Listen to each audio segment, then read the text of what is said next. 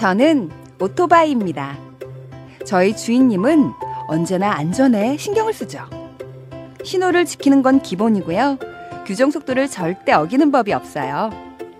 보도나 인도로 주행하는 일도 없고 요리조리 차선을 바꾸는 적도 없어요. 아, 그리고 가장 중요한 거. 출발하기 전에 꼭 안전모와 무릎 보호대 같은 보호 장비를 착용한답니다.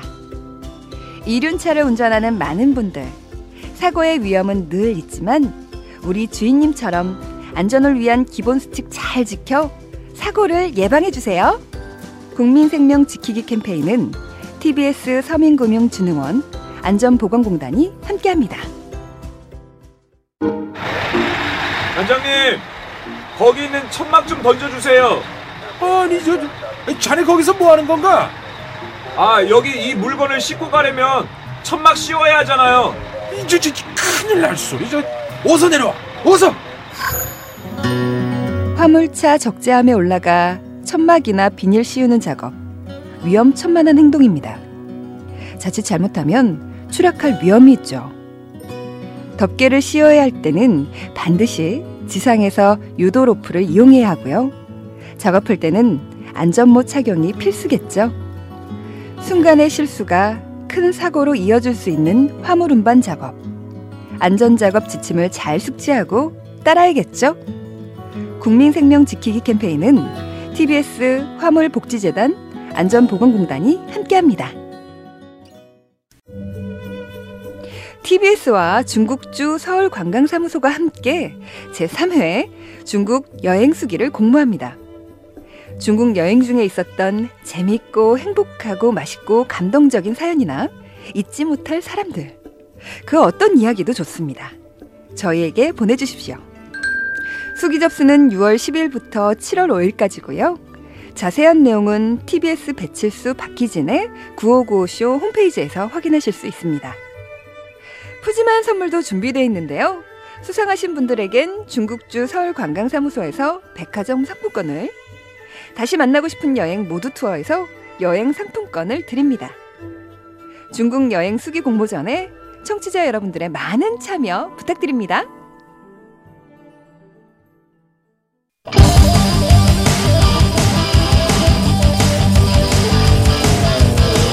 한 번 빠지면 내안할 수 없는 뻘박 같은 토크 뻘전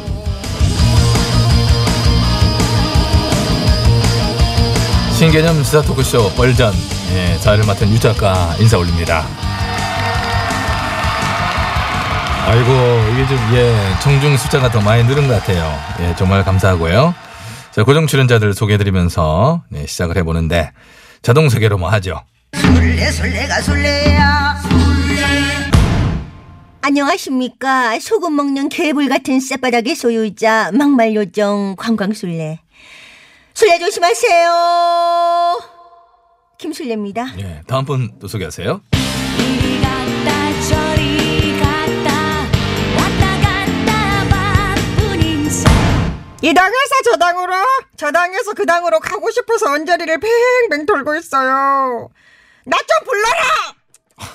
언저리입니다. 예, 뭐 오늘 좀 날도 날인데 좀 세다 예, 소리를 지르고 그러세요. 깜짝 놀랐네 예, 오늘 뻘전 이제 시작해 보겠습니다. 아, 지난 주말 내내 그 문 대통령께서 현충일 추념사에서 하셨던 김원봉 선생 관련 이 발언을 둘러싸고 정치권의 설전이 참 네, 뜨거웠어요. 참나 김원봉 김원봉에서 알아봤더니 6.25 때 북한군으로 남침에 앞장서서 대한민국 국군과 싸운 사람이더군요.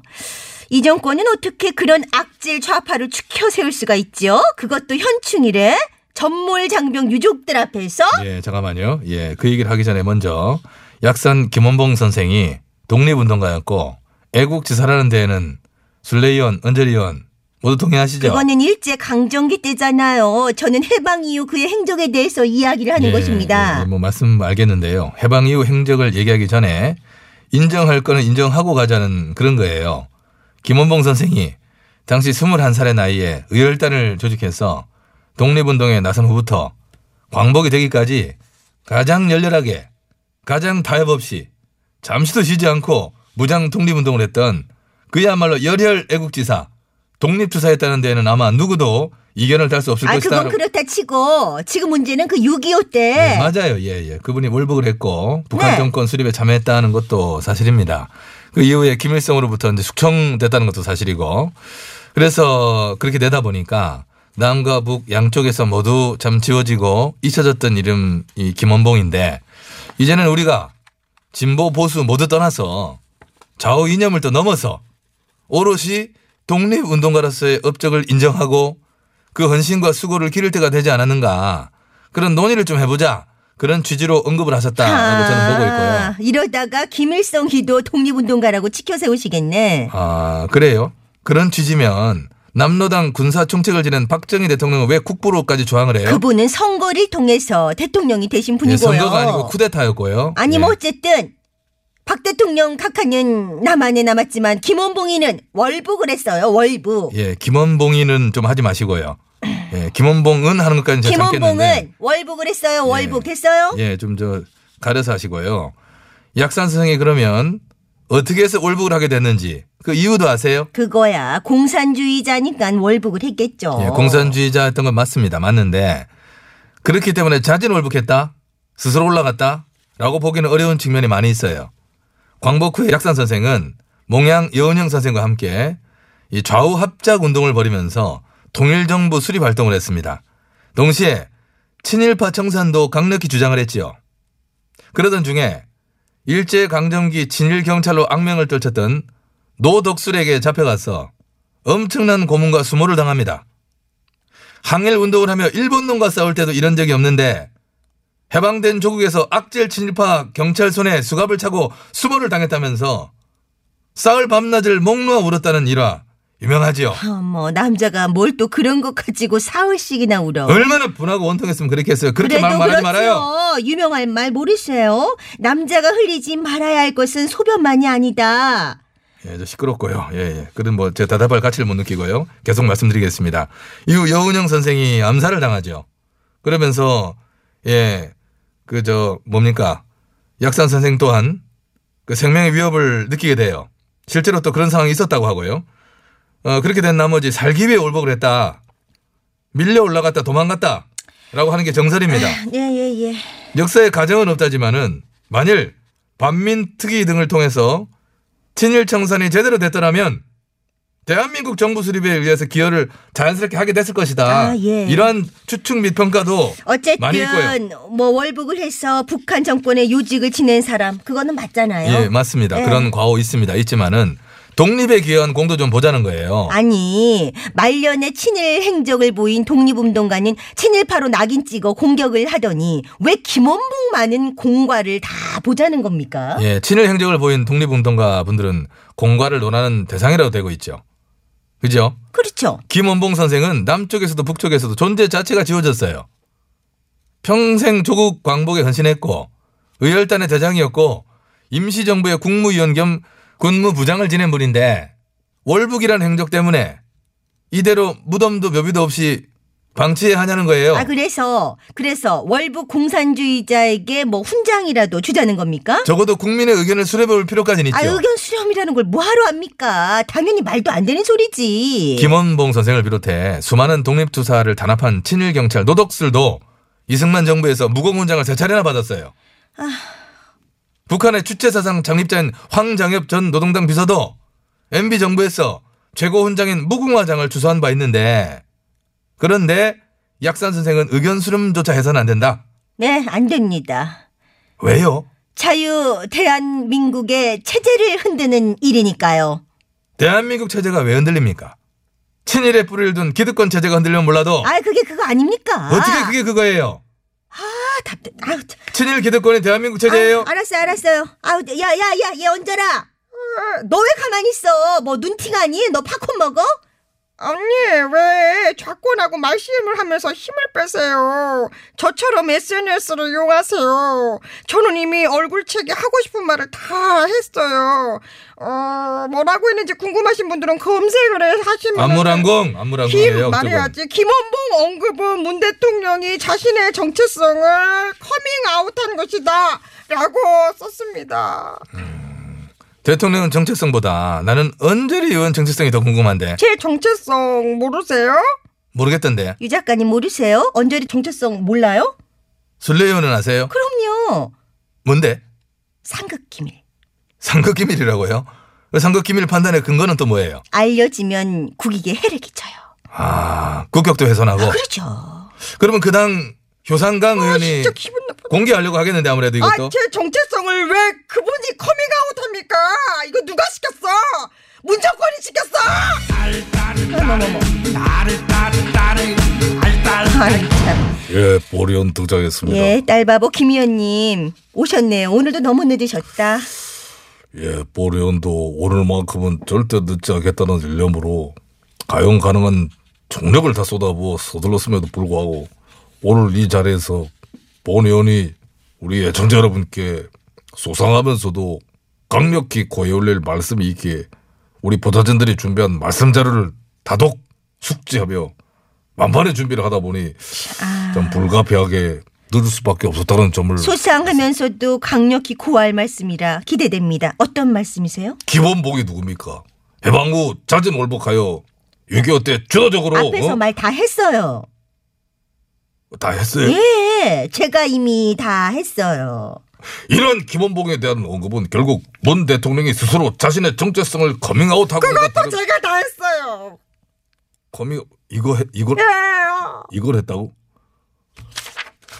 가만있어 봐. 그럼 뭐 뭐 할 건데요? 어, 보좌관 뭐 다른 거 없냐? 지금 지금 두 개 다 했다고 하잖아 지금. 저기. 그러면 오신 김에 노래나 한 곡 하세요. 보리언이 가수입니까? 아 깜짝이야. 아니 노래를 짜... 보리언이 가수냐고요?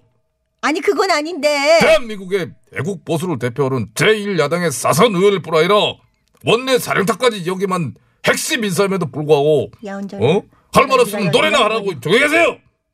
본의원 지금 발언하는데 조용히 하세요. 지금 나는 신청을 해서 하세요. 발언하려고 하면은 본인 지금 의원의 지간 아닙니까? 말씀 아 야 야 네가 해. 이런 요구를 한다고 하는 것은 본의원의 가창력이라고 하는 프레임에 아, 가도 노음으로써 예.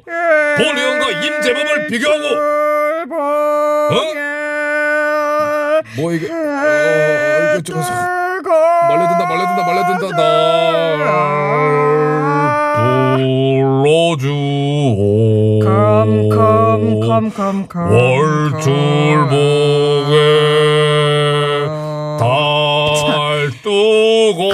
뭐 하나 몰라. 이렇게 이렇게 불러달라는데 부르지 마 부르지 마 부르지 마 나를 부르지 마아 우리 다 불러놓고. 우리 집안 또 정신 김목경 부르지 마유 그래, 이런 작가님 MC잖아. 나를 위해서 만들어 놓은 어디 씨에게. 다시 한번 따로 감사의 말씀을 유 드리는 바이고? 유 작가는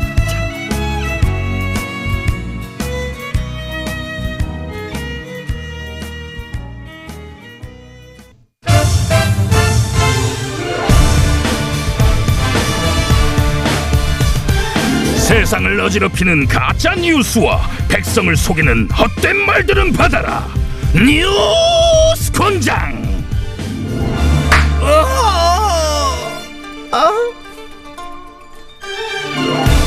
반가워요 반가워요 뉴스 권장 초대 콘장장 며칠째요 안녕하세요. 곤장계 마스코트 곤마 박사령이에요. 6월 둘째 주를 시작하는 월요일의 곤장 들여보자 예, 들어오세요.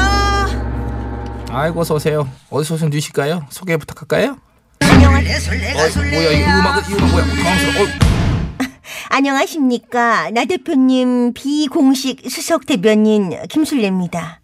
어 이게 끝이에요 네. 아니, 소개 멘트가 많이 간소화되셨네 아, 이 자리에는 나 대표님 비공식 대변인으로 나온 거니까요. 아, 대변인으로 나왔다 나 대표님 말씀 전하러 오셨네 보네 네, 그렇습니다. 어, 어. 지난 5일 나 대표님 가라사대 정부가 총선을 앞두고 현금을 주는 퍼주기 정책을 하고 있다. 아 퍼주기 프레임 들고 나오셨구나 프레임이라뇨. 이 정권은 나라 곳간 털어다가 여기저기 막 퍼주는 퍼주기 정권인 거 국민들은 다 압니다. 음, 알았고요. 그 들어보니까 오늘 뭐 늘상 얘기하시는 북한 퍼주기 쪽은 아닌 것 같고 어디에 누구한테 퍼준다는 건지 구체적인 설명 이제 시작 부분이니까 지난 부탁드릴게요. 5일 여당과 조정이 한국형 실업 부조 란 것을 내놨어요. 그랬지요. 이제 실업급여에 사각지대에 있는 고용보험 뭐 미가입 내진 비가입자랄지 취준생이랄지 뭐 이런 취약계층 보호를 위해서 만든 긴 설명 필요 없고요. 여기- 경제의 구조적 원인은 고치지 않고 일시적으로 생활비 보조적 현금 지원 몇 달 해주는 거 그 무슨 의미가 있겠습니까? 이것은 총선을 앞두고 남발되는 퍼주기 정책일 뿐. 음, 그렇게 보이시겠죠. 예, 예. 근데요, 이 한국형 실업 부조 정책이 현재 정도로 갑자기 급시행된 건가요? 그럼요. 총선을 앞두고 번개불에 콩고 먹듯 급조한 정책입니다. 아, 번개불에 콩을 장장 10년을 구워 먹나? 10년, 10년이라뇨? 막 천천히 굽나 번개불이? 10년? 이 한국형 실업 부조 정책은요. 2조 정도로서 갑자기 만든 게 아니에요. 그럼요. 전조정에서 만든 거라는 건가, 그러면? 그래, 아니 이 간단한 거를 내가 이 시점에 하나 물어볼게요. 네. 알면서도 그러는 거죠? 아니, 아니 이거 그러니까 지금 다 알면서도 그러잖아 항상. 아니에요. 바로 밝혀질 거를. 어? 지난 2009년 3월 언제예요? MB 조정 때죠? 아니 그예 아니요 해보세요. 예, 맞죠? 예, 예. 그때도 이땐 취업 성공 패키지라는 제도가 있어요. 취업 성공 패키지. 뭐 처음 들어보는 척 그래. 아, 정, 음, 저소득층 구직자에게 단계별로 직업 훈련의 기회를 주는 제도인데 이거를 MB 조정 때 이제 도입을 했고요. 이것을 2013년이면 이제 언제예요? GH 조정 때죠? 그렇지. 그 당시 고용노동부 장관이 취업 성공 패키지 제도를 한국형 실업 부조로 어, 제도화하겠다라고 공식화를 했어요. 그리고 노사정 협의도 이제 이때 이루어졌고 MB 조정, GH 조정 때 그렇지. 그러니까 이제 요약을 하면은 특정 조정과 뭐 관련이 없고요. 고용노동부가 만들어서 거의 10년에 걸쳐 갖고 확대 개편하면서 준비한 정책이지 이종 조정에서 그냥 뚝딱 그냥 예, 주고 싶다. 그래갖고 만들어내는 정책이 아니란 아니, 얘기예요. 아, 만들어진 기간은 뭐 그렇다 칩시다. 이 조정 들어서 지원액이 갑자기 급격히 늘어나. 스톱! 그 얘기 하고 싶겠지요. 근데 그 부분 살펴보자고요. 갑자기 지원액 늘어났다 얘기하신 거. 현 조정에서 계획하고 있는 금액은 이제 실업급여 사각지대에 있는 저소득 구직자에게 월 50만 원씩 최장 6개월간 지원하는 거예요. 그러니까 300만 원이죠? 헉! 300만 원씩이나? 아니 이게 선심성 현금 살포와 뭐가 다릅니까? 그거 아세요? 그 당에서는 960만 원 약속했던 거? 예? 아 우리 당시 960만 원을 약속했어요? 아, 준비 좀 하고 나오세요. 이런데 원래면은. 내가 다시 한번 물어볼게. 알면서도 그러는 거지? 솔직히? 바로 들킬 거를. 어이, 그, 어? 이 와중에도 서울 사람들은 있겠구나 하고 던지는 거 아니야? 아, 제 계속 들어요. 지난 2017년 대선 때 현 여당뿐 아니라 순례의원이 속한 그 당에서도 한국형 실업 부조 정책을 공약으로 내세웠어요. 다시 공약집을 바탕으로 이제 지원액을 이제 비교를 해보니까 민주당이 그때 내놨던 게 9개월간 매달 30만 원씩 하고 총 270만 원이네. 270만 원. 이게 이제 자한당이 이제 12개월간 매달 80만 원씩 하고 960만 원. 야 이게 3배가 넘는데 현 여당이 지금 한 것보다 무려 3배가 넘는 액수를 아니 뭐 그거야 그 당에서 어차피 아니 어차피 공약인데 세게 부를 수도 있는 거죠. 뭐라고 지금 했었어요? 공약이니까 세게 부를 수도 있죠. 공약인데 세게 불수 있다? 이게 무슨 말이에요? 공약은 세게 불러놓고 당선되면 이제 조금 주거나 안 줄 수도 있다는 얘기야? 아니 제가 언제 또 그렇게 얘기를 했습니까? 그것은 아니지만 이렇게 경제가 폭망이 상황에서 국민 혈세를 아무나에게 막 퍼줘야 되겠냐 이건. 경제 폭망 그 얘기들 일단 100% 동의할 수 없고요. 그리고 설마 아무한테나 주겠어요? 지원금 아무에게나 쉽게 주지 않아요. 구직 활동 열심히 하고 그거를 증명해야만 지원을 받을 수가 있고 교육 프로그램도 이수를 해야 돼요. 이걸 어떻게 일방적인 그냥 퍼주기라고 몰아붙이는 게 진짜 아 퍼주기 프레임이 그렇게 싫으면 명단을 공개하든가요. 명단 뭔 명단? 아 지원금 받는 사람들 명단을 공개하라는 거죠. 뭐래? 그 명단을 왜 공개를 해요? 국민의 알 권리 알 권리, 차원에서요. 우리 피 같은 혈세를 공짜로 받는 사람들이 누군지 알아야겠습니다. 그러면은 어, 국회의원 그 300분 명단을 한번 꼼꼼히 읽어보세요. 음, 그 명단 어, 제출 안 해도 되죠? 지금 국민월세 가장 날로 먹고 계시는 분들이 그분들인데 아무튼 총선용 퍼주기 정책 스탑! 문정권 스탑! 저는 의정 활동이 바빠서리 이만 내쓰고 하겠습니다. 내, 내 빼야지. 아, 나 진짜 좀 보면서 진짜 궁금해. 갔어요, 갔어요. 아니 왜들 저러는 걸까? 아니 바로 들키지 않아? 그래, 뻔한데- 얼굴이 허해지네. 알면서도 그런 거 맞겠지? 예, 갑시다. 저걸 모른다는 건 무능력한 거고 안다는 건 저게 진짜 야 이게 나도 모르게 입에서 좀 심한 네. 얘기 나올 뻔했는데 가자. 아이고 언제 수원장이시여? 원장이시여. 자기 당 집권 시부터 시작해 10여 년간 준비되어 온 정책임에도 불구하고 불구하고 마치 총선을 앞두고 현 조정에서 급하게 만들어낸 선심성 정책인 듯 몰아가는 일야당의 주장에 주장해. 진실의 매를 들이대 주시옵소서